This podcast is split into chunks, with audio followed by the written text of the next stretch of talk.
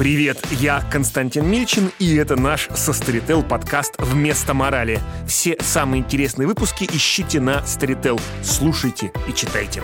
И мы говорим о книжках в жанре нон-фикшн. У меня сегодня есть гость. Это Александр Гаврилов, культуртрегер, книжный критик, создатель, директор премии «Просветитель» сопредседатель оргкомитета, это называется, очень торжественно. Здрасте. Хорошо. А, мы поговорим о книге американского журналиста Джона Карейру, которая называется «Дурная кровь». Это история Элизабет Холмс и ее стартапа Терранос. Возможно, вы помните, ну как, любой человек, который читает журналы по всякой IT-индустрии, а, по бизнесу, а также разнообразные женские сайты, наверняка встречался с потрясающей историей американской девушки Элизабет Холмс, которую считали во-первых, должна была, быть, должна была стать первая женщина-создательница успешной IT, а, успешного IT-гиганта, э, самая молодая миллиардерша, э, женщина, которая перевернет просто всю, всю медицинскую индустрию. Она обещала потрясающие вещи. Ну, никто, хотя я люблю, но, в общем-то, никто не любит сдавать кровь.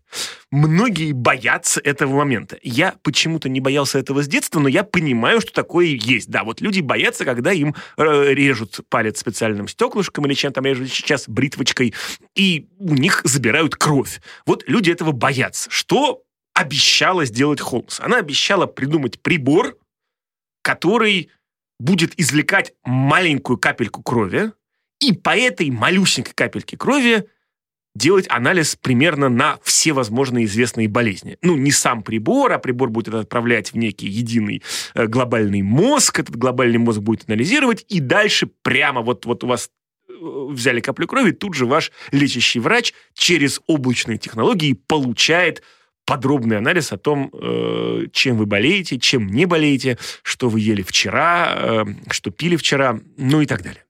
Действительно, это могла стать прорывная технология, если бы она действительно, ну вот если бы, этот, если бы компания заработала, если бы эти приборы, которые они обещали изобрести, были бы изобретены и начали действовать, возможно, мы бы уже жили бы в другом мире, и сейчас бушующий э, китайский вирус ну, можно, наверное, подумать, что с ним было бы все не так. А бушевал Хотя, бы совсем иначе. Бушевал бы совсем иначе. Тем не менее, на данном этапе эта история выглядит как прямо эталонная, эталонная легенда о сверхъестественном глобальном мошенничестве и надувательстве. Потому что никакого прибора Элизабет Холмс не построила, зато она набрала миллиард, там, миллионы и миллиарды долларов. Нет, миллионы. Все-таки миллионы, окей. Да. Миллионы долларов, э, миллионы долларов инвестиций.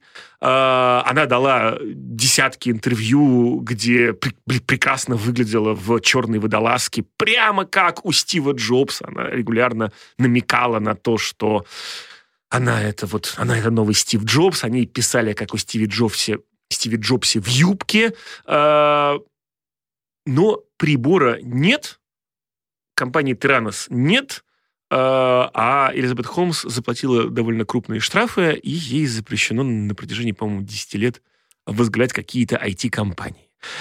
Вообще компании. Вообще компании любые. Э, книга Джона Карреру – это история, с одной стороны, самой Холмс, с другой стороны компании Terranos, с третьей стороны ну, наверное, история можно... расследования история, я, ну, я хотел сказать, что это, наверное, в какой-то степени история ожиданий американского IT-сегмента э, на протяжении почти 10 лет, э, потому что, ну вот, я не знаю, я, я, я довольно много читаю всякие статьи по IT просто из любопытства, но э, ожидание того, что следующий прорыв будет именно в сегменте, где сливаются IT и медицина, да, то есть, ну, не там, не в плане, не это вот самое но, новое, новый клондайк, это будут не гаджеты и не приложения для гаджетов, там, не знаю, не игры, не биткоины, а именно слияние медицины и IT-сегмента, они звучат, ну, чуть ли еще не с середины нулевых годов, да, но вот только когда э, ну, окей, а с, там, в, в конце нулевых они начали звучать, когда вот там iPhone превратился в некоторое чудо, которое хотят, все на, хотят получить все на свете. Да?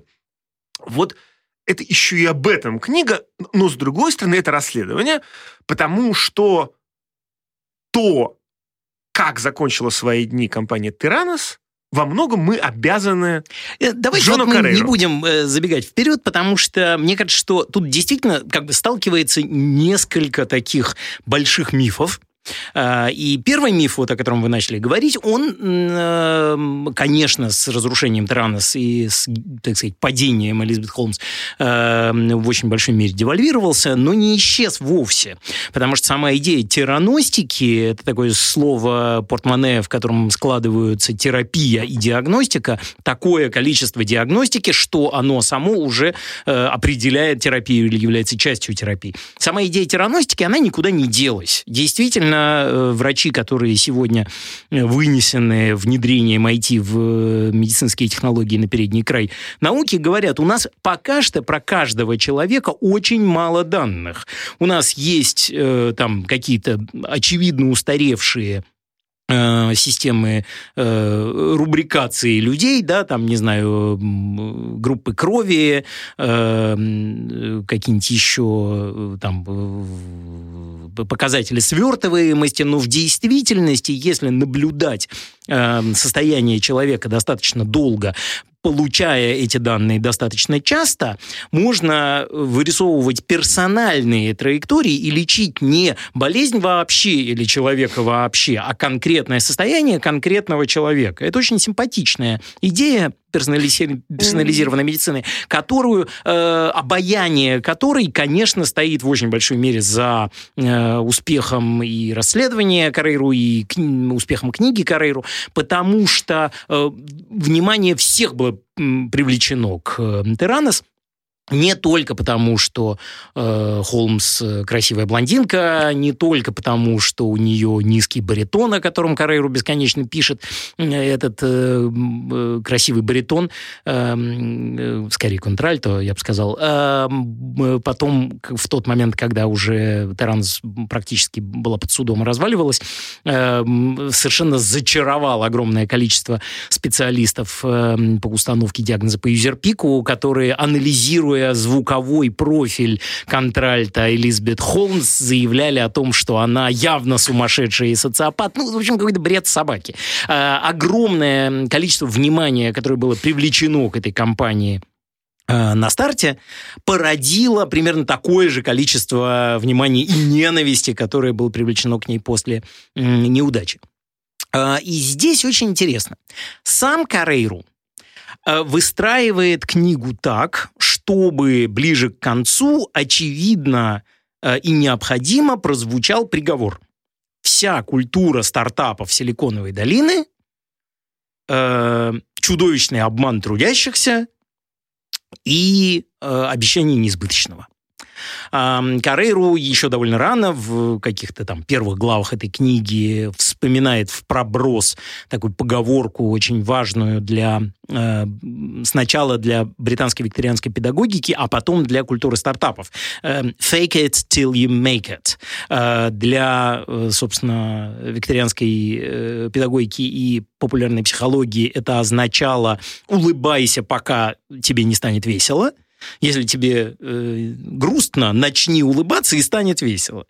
Э, если ты боишься, начинай изображать самообладание, и постепенно ты м, победишь страх. А в культуре стартапов это, конечно, напрямую связано с эм, тем, что стартапы это всегда торговля мечтой. Э, мы знаем, какую мечту все хотели бы исполнить, ну, например, мечту о персональной медицине или э, сотни других мечтаний. И мы будем кусками э, реализовывать эти мечты, а кусками изображать, что они уже реализованы, или строить какие-то прототипы, и потом постепенно добьемся э, реализации этих коллективных мечт. Ну, я, я, я упрощу, да, а, вы фрилансер или даже штатный работник, выполняющий некоторые задания по поручению вашего начальства, а, и вы рассказываете, что текст, ну, окей, в том формате, в котором понятнее гуманитариям, текст задания уже готово, вы к нему еще не приступали, естественно, но вот оно уже готово. Но потом в итоге, да, вот сорвав дедлайн, вы сдаете действительно качественную работу. Но если вы... Это, самый, это самый простой да, вариант если того, как вы не журналист-фрилансер, а, например, э, предприниматель, э, строящий бизнес-план, да, то вы обязаны очень подробно и детально расписать то, что у вас получится в финале, при том, что в действительности ни вы, ни кто из участников команды, разумеется, понятия не имеет ни что в действительности получится, ни э, каким образом добиться того, чтобы оно получилось. И это абсолютно, ну, как бы, рабочая технология. Да? Ну, так, так происходит с самолетами, например. Вот, вот, вот строят какой-нибудь очередной самолет, да, да. А, изобретают новый, да, он а, понятно, что это долгая процедура. Чаще всего сроки срываются. В итоге самолет взлетает и даже, надеемся, не падает. Но понятно, что, насколько я помню, ни один из проектов, не, не, не только у нас, но и там, не знаю, у Boeing, слов даже не говорить не хочется, но даже да, у Airbus э, ни один из их самолетов не взлетел вовремя, а всегда это происходило с некоторыми задержками, во время которых э, соз, ну, конструкторы, ну, не врали, а говорили, что да, вот сейчас, сейчас двигатель глохнет, а крыло лопается, но вот а через полгода не будет. И через год оно действительно переставало лопаться, а двигатель переставал глохнуть. А, Все Мы так. надеемся на это. В результате, с одной стороны, то, что говорит Карейру, э, действительно правда. Ну, в смысле, э, по мере того, как вот эта, так сказать, индустрия торговли мечтой – Э, обещание того, что когда-нибудь однажды это перестанет глохнуть, развивалась и становилась все более многолюдной, там э, заводились такие профессиональные стартаперы, которые формулировали мечту, продавали ее инвесторам. Э, мечта никаким образом не реализовывалась, стартап лопался, серийные предприниматели э, выходили с большим или меньшим вознаграждением за умение сформулировать мечту, реализовать которую у них нет никаких возможностей, и двигались дальше. Э, в этом смысле Холмс, к сожалению, конечно, э, унаследовала большое количество черт вот этого стартап-движения. А с другой стороны, без вот этой торговли мечтой, э, по большому счету, э, мало что возможно. Никакой полет в космос, э, никакое, никакая прокладка метро, никакое, никакое открытие новых материалов, никакое создание новых социальных систем абсолютно невозможно без именно этого э, такого странного, без этих странных качелей. Мы пообещаем, что э, коммунизм случится или что солнце спустится на землю, потом в результате ни солнце, ни на землю не спустится, но зато в каждой избе зажжется электрическая лампочка, и окей эм, произойдет существенное улучшение уровня жизни, хотя, в, хотя изначально обещали что-то совсем другое. Но это возможно только в том случае, если эм, у этого вот э, большого мечтателя, человека, который отвечает э, всеамериканскому призыву э, Dream Big, э, мечтай по-крупному, если у него есть возможность довести дело до конца. То есть, по сути, есть неограниченное количество ресурсов, бесконечное количество ресурса, и при этом я говорю не только о финансовом ресурсе, не только об организационном ресурсе, но и о ресурсе доверия, конечно. Ну, доверие и такого по-хорошему маньячества, уверенности в себе, того, да. что ты понимаешь, что да, мой прибор заработает, э, потому что я в этом уверен. И э, тут возникает вопрос как бы неизбежный при чтении этой книги. Возможно, если бы не появился Джон Карейро, у Абсолютно. Элизабет Холмс получилось бы или нет? А из после прочтения книги кажется, что нет.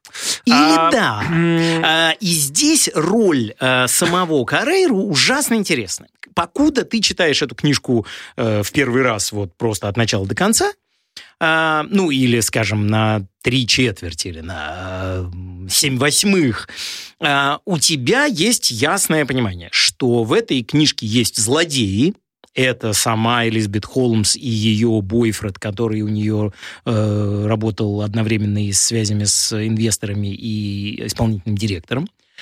Оба они лжецы, негодяи, предатели. А вот одной девочке они пообещали, что возьмут ее работать вместе с ее партнером, а партнеру совсем не понравилось работать, и она ушла. И девочка тоже ушла, а в результате потеряла пакет акций Apple.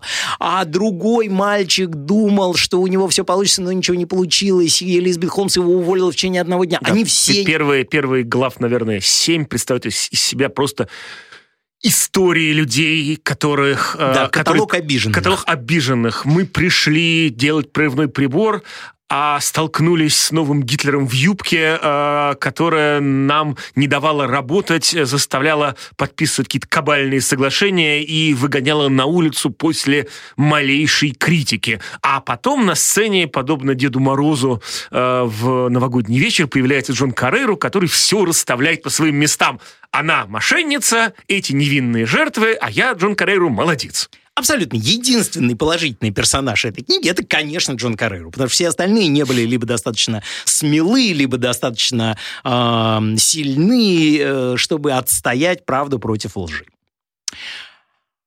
А потом мы начинаем вглядываться в эту историю.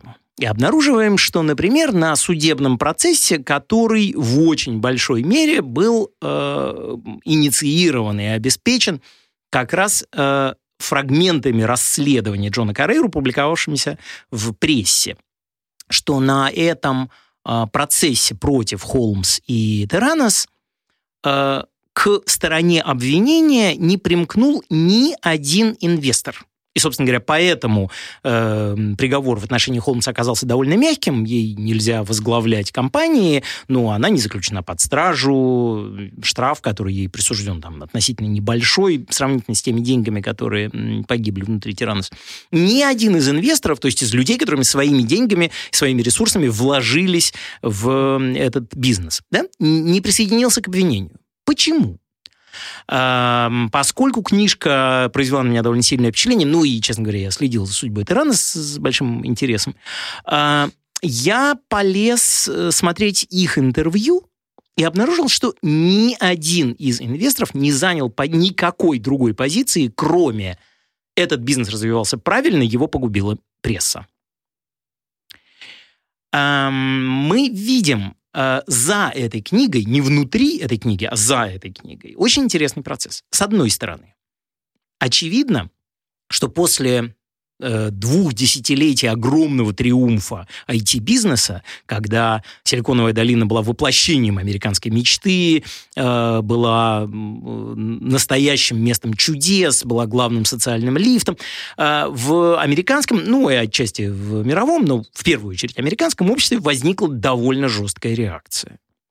Ах, эти негодяи, они там богатеют не почему, интересно, я в какой-то момент э, приехал в Сан-Франциско, который для меня такой, ну, не, немножко город тоже был город, город мечты, и обнаружил грандиозное напряжение внутри города.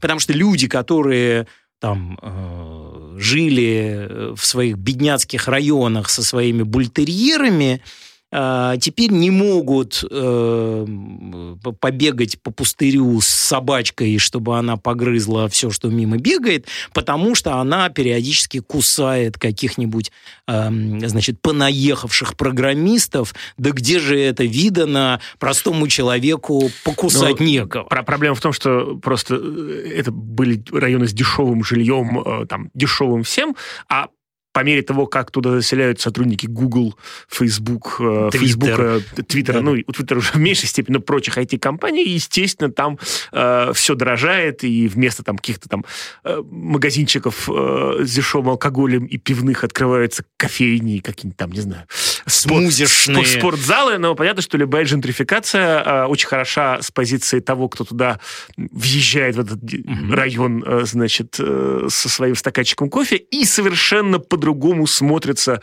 э, коренным э, населением этого района. Вот некоторым э, образом американское общество оказалось в ситуации такой тотальной джентрификации.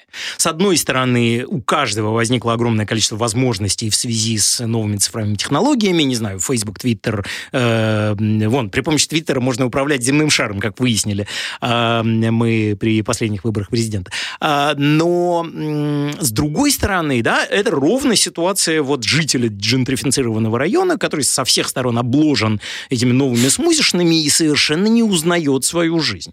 И это, э, и э, Карейру, конечно, становится голосом вот этих разочарованных американцев, которым обещали, что прямо сейчас случится рай на земле, а что получается? В этом смысле интересно, что вот эта, так сказать, контр-IT э, реакция, она для меня звучит очень похоже на перестроечные тексты. Нам обещали рай на земле, а в действительности происходит э, коррупция в Узбекистане. Э, товарищ Гдлян и товарищ Иванов разоблачили приписки в хлопка, в, при сборе хлопка. Тут, наверное, надо аккуратно отметить, что э, вот там Э, когда мне было лет, наверное, 15, то главными, самыми положительными э, героями были не дедушка Ленин и не Супермен и не Тони Старк, а два следователя Гдлян Иванов, э, которые, которых говорили из любого утюга, которые расследовали страшные коррупционные скандалы в э, узбекской советской э, социалистической республике. Э, я думаю, что вот это я пос, как бы вот... Да-да-да, вот, я вот, понимаю, вот, что вот, мой вот, возраст уже, заставляет уже, меня вот мне, мне, мне 39, я думаю, что уже, уже 38-летний Гляна Иванова помнят только по песням э, Псоя Короленко, дай бог, кажется, у него не упоминается это в одной из песен. Эм, и эм, э, это, это одна важная ситуация. А другая важная ситуация, что эм, вот эта самая IT-индустрия, она оказалась некоторым образом э, этически парадоксальна. С одной стороны, в ней как никогда прежде возник культ романтических героев, одиночек, не имеющих пределов, двигающихся быстро и ломающих вещи. Э, если вдруг кто не в курсе, это такая любимая поговорка Марка Цукерберга, объясняющая, как надо развивать бизнес и писать код. Эм, а с другой стороны, ну и там, соответственно, вот Джобс, да, э, который, безусловно, является во всех смыслах, и в этическом, и в эстетическом э, кумиром э, Элизабет Холмс, и с которым э, ее, ее постоянно сравнивали. А, э, а с другой стороны, именно этот, именно это сообщество – в котором довольно большое количество людей творческой профессии. Программист, э, как, хотя казалось, э, хотя это все еще мало кому понятно, программист это, конечно, творческая профессия.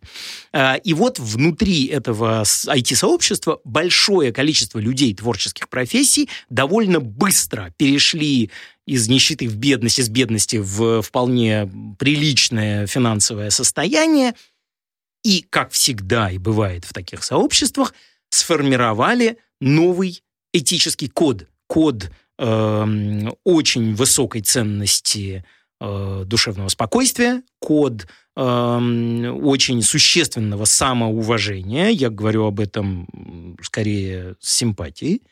А, хотя все эти бесконечные разговоры про снежинок э, поколения миллениалов, они как бы включают в себя большую долю раздражения по этому поводу. И в результате уже внутри самого IT-сообщества случился довольно жестокий клинч. С одной стороны, герои, на которых возлагаются ожидания всех, которые должны платить всем зарплату, которые должны э, формулировать мечту, находить дорогу к мечте, тянуть всех к мечте. А с другой стороны, тянуть всех к мечте нужно поаккуратнее. Если всех будут тянуть в мечту насильно, если люди будут перерабатывать, то это что ж такое получается? Так никуда не годится. И мне кажется, что в действительности э, книжка Карейру это не только кейс Э, самой Холмс. Самой Холмс и, и самого яркого взлета и яркого падения. Если яркий взлет был обеспечен, безусловно, фигурой Холмс, удачное, удачное стечение, удачным стечением разных фрагментов конъюнктуры, то падение в очень большой мере обеспечено персонально фигурой Карейру, такого э, журналиста-расследователя. Конечно, там я немножечко почитал его до того и его вокруг того. Эм, для него э, идеальным образцом, таким вот образцом для подражания, если для Холмса это Стив Джобс, то для Карейру это персонажи Уотергейта, это такие расследователи 20-х годов, которые бросают вызов жестоким корпорациям и государствам, которые, слившись вместе, жуют простого человека, эм, ну и так далее, и так далее. Карейру, конечно, упивается тем чудовищным падением с высот э, одного из самых быстрорастущих э, единорогов до полного ничтожества. Э, если Холмс своими руками вырастил этого фантазматического единорога, то Карейру своими руками его убил и с наслаждением и подробно описывает, каким образом он это сделал.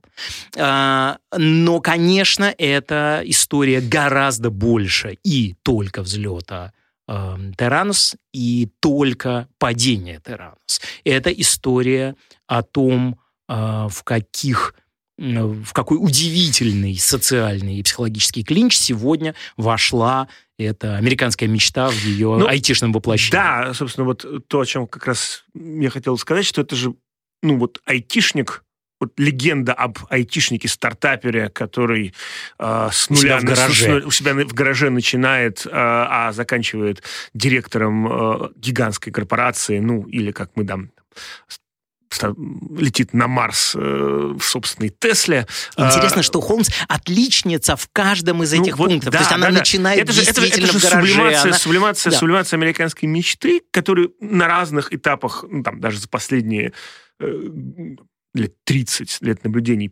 по-разному по-разному фигурировала. Один раз это уже был же айтишник и закончился кризисом доткомов э, нулевых годов, ну, да, там потом сегмент перешел на трейдеров, да, вот этими героями были трейдеры, которые потом стали, тут же стали моментально антигероями, но мы видим разные воплощения этой американской мечты, и всякий раз конец примерно одинаковый, а, они из Э, общество, которое их возносило и возлагало на них надежды, потом начинает их бичевать и к ним относится совершенно беспощадно. Наверное, тут еще, конечно же, самый, может быть, неприятный момент во всей этой истории, что то, что Холмс женщина, сыграла с ней злую шутку. Потому что понятно, что большой бизнес несправедливо устроен с точки зрения гендерного равенства. И среди глав крупных IT-компаний женщин мало, среди там, создателей стартапа их недостаточно в процентном отношении. Никогда и... не думал, Костечка, что я когда-нибудь поучаствую в мансплейнинге настолько чистом. Да, Два чистом, мужика да, да, собрались да, и пересказывают да. книжку мужика про то, хорошо или нехорошо девочкам в бизнесе.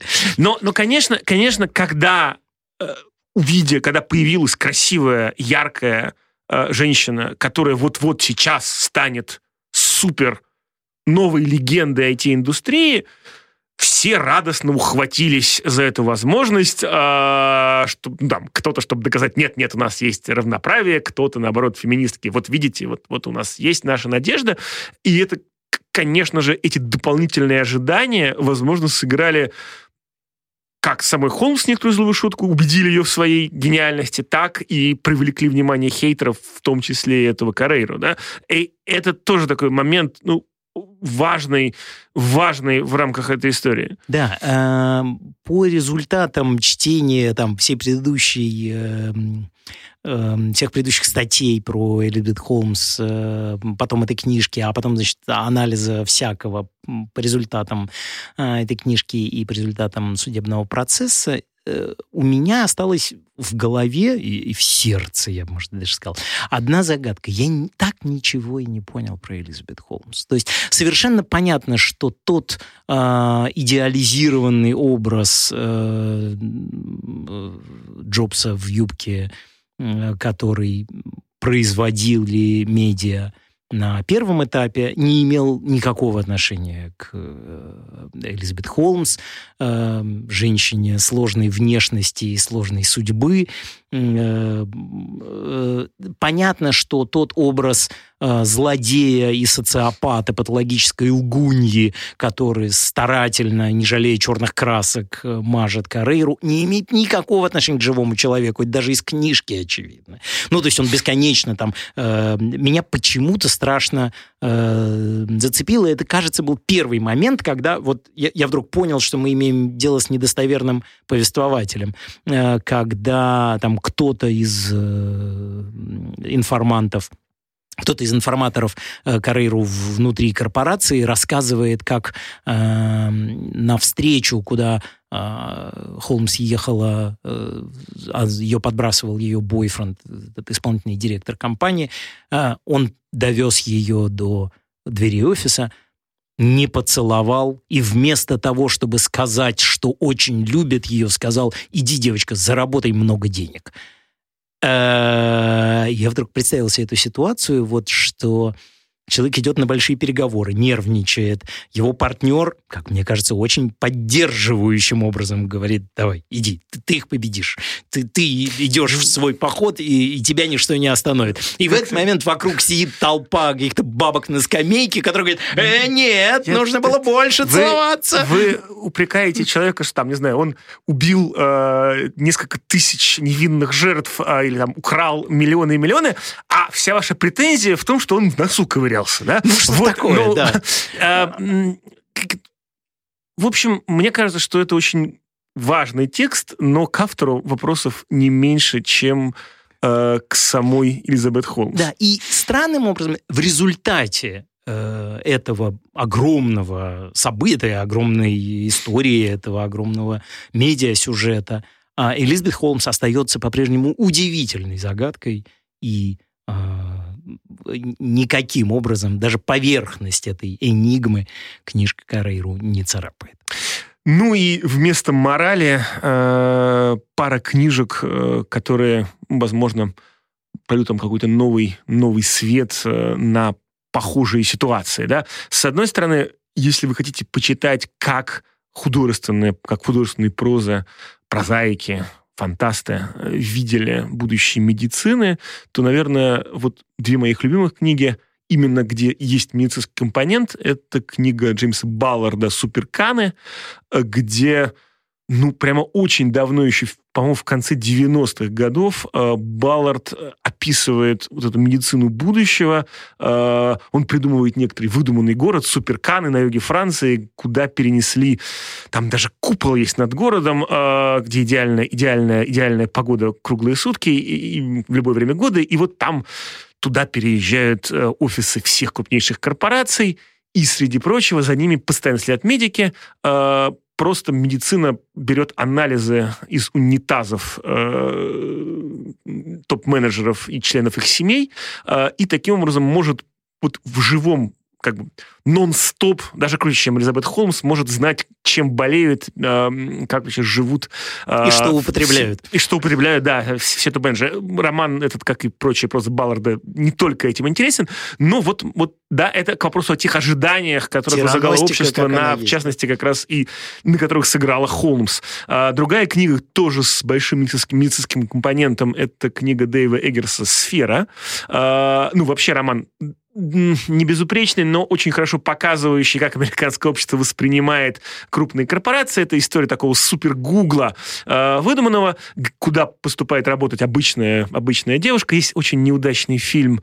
Э, да и роман-то неудачный. Вот, ну, но, Костя, давайте будем честны. Ну, и роман, и роман неудачный, но, и но, фильм дрянь, но, конечно, и роман дрянь. Но, но, и, но именно вот это раздражение в отношении IT-индустрии Эггерс выражает фантастически точно. Именно потому, что он плохой писатель, э, в результате, как к э, литературное произведение по этой книжке вообще нельзя относиться ни в какой мере серьезно, но как к социальному маркеру, как к флажку, вздымающемуся над э, исторической реальностью, безусловно, это очень яркое. Но что, что, что важно, среди прочего, все члены этой самой, все члены компании IT-гиганта под названием «Сфера», э, по сути, списанным скорее с Google, чем с какой-либо другой компанией. Но очень похоже на Facebook в результате. Похоже на Facebook, да. Все, э, все они проходят по-моему, раз в две недели полную диагностику. Внутри еще у каждого есть что-то вроде умной таблетки, которая, э, сотрудника, который тоже следит части за кровью, э, и едва при первых самых при первых самых признаках болезни немедленно назначается лечение амбулаторное или э, стационарное. А, и дальше сам прямо один из врачей объясняет, ну, это не то, что они такие хорошие, просто по страховке лечения сотрудника будет стоить гораздо дороже. Вот. Ну и э, не обойдемся без, э, без, э, без, без нонфикшена. А, конечно же, э, с одной стороны, если вы хотите, если мы предполагаем, что Холмс действительно была лгуньей, которая, там, не знаю, с самого начала э, ничего знала, что этот прибор, прибор работать не будет, то тут, конечно, э, моя любимая книга именно чеке, который погряз в лжи, это книга Эммануэля Каррера «Изверг», э, это реальная история реального человека, которого зовут Жан-Клод Роман. Этот человек э, подавал надежды, собирался быть медиком, но вот он не смог, не смог себя заставить прийти и написать главный экзамен. После чего начал всем врать, что он сдал экзамен, что он э, стал э, не просто врачом, он поступил во Всемирную организацию здраво- здравоохранения, э, он счастливо женился на любви своего детства, они родили двоих детей. Э, на что же, как он жил? Очень интересно он жил. Он выходил из дома, ехал на работу, к центральной штаб-квартире Всемирной ассоциации здравоохранения в Женеве, и сидел на лавочке напротив этого здания. Не надо даже как-то там как заходил, он завел всяких знакомых среди э, сотрудников, они думали, что он с ними работает. На что он жил? Хороший вопрос. Он брал в долг у родителей жены, у друзей деньги, обещая их выгодно вложить. Ну, человек, работающий в Швейцарии, с точки зрения французского обывателя, причастен к э, деньгам э, автоматически. Вот. А ну, вот как, какое-то время он на это жил. Даже завел себе любовницу. Был идеальным, был идеальным мужем, э, идеальным отцом. Э, пока в какой-то момент, окончательно не запутавшись в своей лжи, он не убил э, жену, детей, э, по-моему, родителей жены и попытался покончить с собой – не смог. Ну и с этим Ну и с этим он не справился. А, пытался рассказать историю полицейским, что это было покушение, его довольно быстро раскусили. Самое смешное, не знаю, сколько можно говорить о смешном в этой ситуации, это то, что он жив до сих пор, и буквально вот полгода назад вышел из тюрьмы, потому что во Франции нет не только смертной казни, но и пожизненного заключения. Там максимальный срок 25 лет. Вот он получил эти 25 лет. Сейчас он, ему запрещено приближаться журналистом. Человеческому жилищу. Ну, жилищу, но он где-то где во Франции живет. А, вот это как далеко может зайти ложь. Ну, а на тему, на тему именно создания суперзлодеев э, американским массовым сознанием и американской юстиции есть другая отличная книжка. Это книга швейцарского журналиста Даниэля Амана или Амана, она называется «Нефтяной король. Секретная жизнь Марка Рича». Вот до того, как Усама Бен Ладен э, сперва один раз пытался взорвать э, Всемирный торговый центр, у него не получилось, потом и второй раз его взорвал, вот до того, как он стал еще где-то, ну, уже в конце 90-х стал культовой фигурой в мировых СМИ, врагом номер один Америки и всего демократического мира был человек по имени Марк Рич, о котором сейчас мало кто помнит вообще. Он, он скончался несколько лет назад. Рич э, родился в Бельгии до войны в еврейской семье. Звали его Марсель Райх. Э, семья бежала от нацистов, э, и он стал Марком Ричем. Хорошая фамилия для зарабатывания денег. Он хорошо учился, потом стал трейдером в крупной компании, потом ушел из нее и создал собственную компанию. Он был одним из тех, кто создал мировой рынок нефтетрейдинга, вот в современном понимании, да. Там до этого нефть торговали только семь сестер, семь крупнейших компаний, а он был одним из тех, кто создал современный нефтяной рынок. Он торговал всем со всеми. Э, Куба при Кастро находится в состоянии холодной, местами даже горячей войны с Америкой, он закупает на Кубе э, полезные ископаемые и через подставные фирмы продает их американскому правительству. СССР и ЮАР находятся в состоянии, опять-таки, почти горячей войны и не имеют дипломатических отношений. Марк Рич закупает нефть в Советском Союзе и через пару комбинаций продает ее в Юго-Восточную, в Южную Африку. Все довольны. У ЮАР есть нефть, у Советского Союза нефти доллары.